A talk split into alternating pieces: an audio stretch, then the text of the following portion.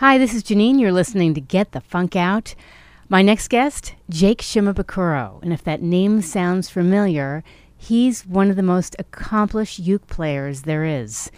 You've probably seen him in that YouTube video where he was playing George Harrison's song While My Guitar Gently Weeps. It went viral. At the time, he said he didn't even know what YouTube was. the song took off, and then he ended up touring, and he's going to fill in all the gaps and where that led him right now. We're chatting with Jake Shimabukuro. Welcome, Jake, to KUCI 88.9 FM. Thanks for joining us. Hey. Oh, thank you for your time. Thanks for having me on. I have always been so amazed by your skills on the ukulele. I was wondering if we could back way up. And I was reading how you first started when we were, what, four? Yeah, I, you know, I was born and raised in, in Hawaii, and my mom played a little bit. So when I was about four, she sat me down, you know, taught me a few chords, and I just fell in love with it. And I haven't put it down since. What was it, do you think, about the ukulele? Because I know you play other instruments as well. Um, well, poorly. you know, I, have I've messed around, you know, with with a, with other instruments, but um, but the only other instrument that I was that I played for quite a long time was uh, was the drums. You know, because I I did that in in uh, in intermediate school and high school. I played in my marching band and my concert band, so cool. I was always in the percussion section. But other than that, you know, it was just like a little bit of piano here, a little bit of guitar there. Um, you know, just kind of picking up the bass guitar on my own a little bit. But but if you asked me to play a song on any of those instruments, I would not be able to play you a single tune. So there you go. Well, the amazing thing, and you talk about this, I, I was reading your bio and I put it up on my blog was the uke has four strings, it's two octave range, but you're only limited by your imagination. Mm. Yeah, I, I think, you know, because I think every instrument has its limitations. Right. Um, you know, but um, like, for example, the the trumpet, you know, you can only play one note at a time, you know, on a trumpet. Right. Uh, you know, the the piano, even the piano, you know, which has a full range, you know, of of notes, you know, it's limited because you can't you can't travel with your piano. You know, you can't just take it anywhere with you. You know, right. so that so that so that becomes very you know very difficult. Like your practices need to be scheduled. You know, and you need to be planned out. Whereas the ukulele, one of the things that I love about it is it's so portable. You know, you can travel with it easily. You can go hiking with it. You can um, anything. You can take it to the beach. I mean, there's really you know so much that you can do with it, and and it's the perfect tool I think for people who who love to write music, you know, for especially for singer songwriters because because you have you have all the chords that that you need. You know, if you're writing a pop tune or you're mm-hmm. writing a country song or whatever, you're writing a blues tune.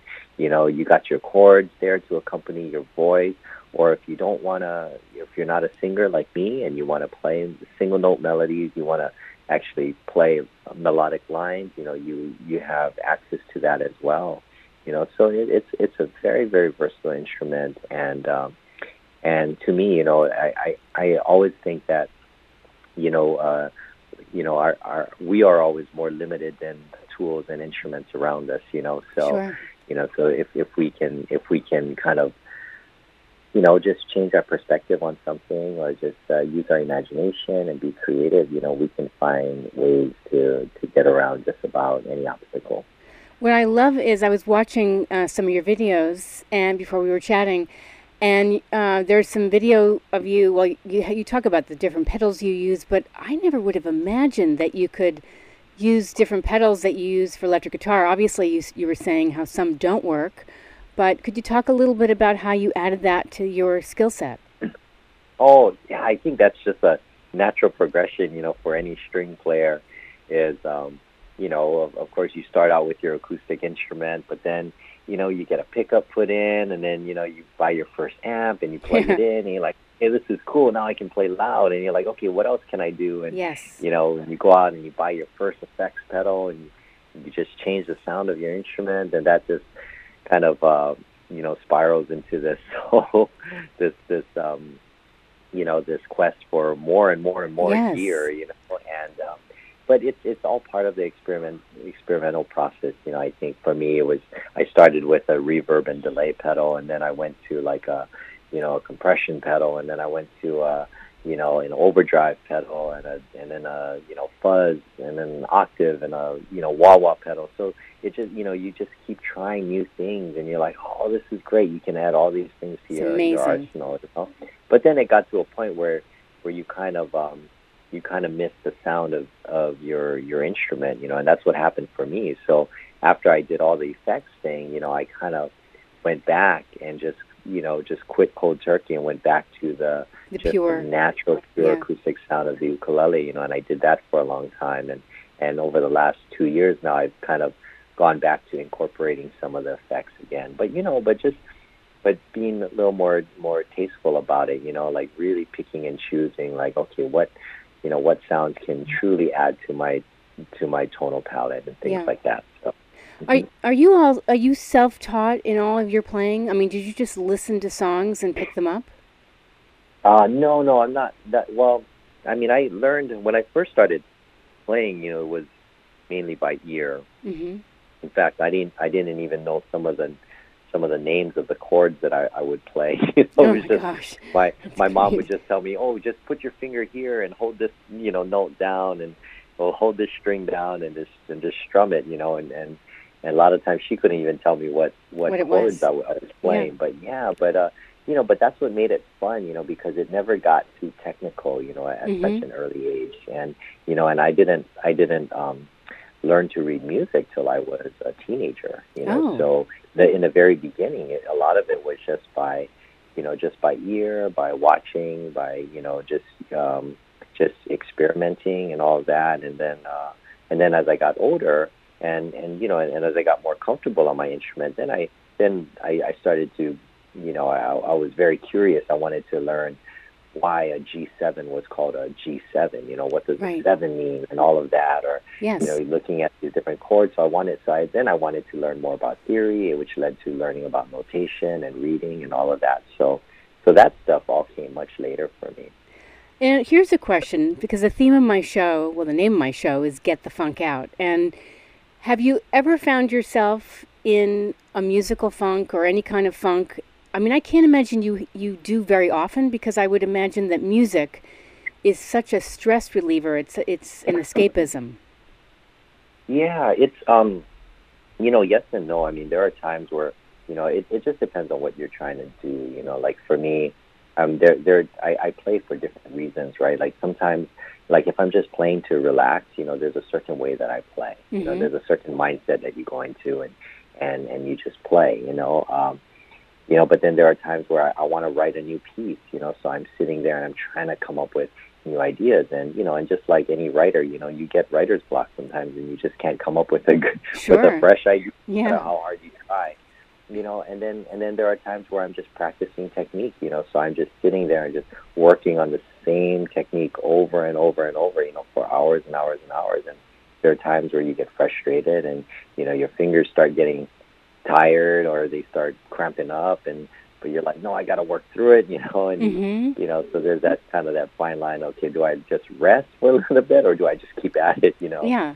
so um yeah so i mean there are definitely times where where yeah you run into these little funks you know as, as you may call them but Yeah. you know but um but a lot of times you know when when you feel that way if you you know i, I find that if you just keep pushing through and just keep pressing forward you know then uh then yeah eventually you'll get out of it and uh and when you do you know you'll usually uh come up with some great new line or some great new idea or another song or you know or just Yes. something new that you've never done before so i so i i actually kind of look forward to those moments where I feel like I'm just at a plateau for a long time, and then I'm like, you know, because I know if I keep pushing forward, you know, that next step is just right around the corner, you know. So Yeah, no, it's that's kind of true of anything, right? I mean, you can't run away from it. You got to run through it. You got to just keep going.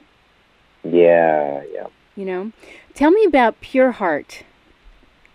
Oh, that was my first band uh, in Hawaii. I was just a teenager, and uh, we started out playing in little local coffee shops around town, and which led to birthday parties and weddings and graduation parties. Cute. And, uh, and yeah, it was, it was just a lot of fun. You know, we we're, we we're just a bunch of friends that loved playing music, and um, you know, and uh, yeah, those were those That's were great. good times, you know, for sure. Yeah, this was back in like the late '90s, you know, so. Wow. And then 2005 rolled around, and you became this international phenomenon with when you played George Harrison's "While My Guitar Gently Weeps," and you didn't even know what YouTube was, right?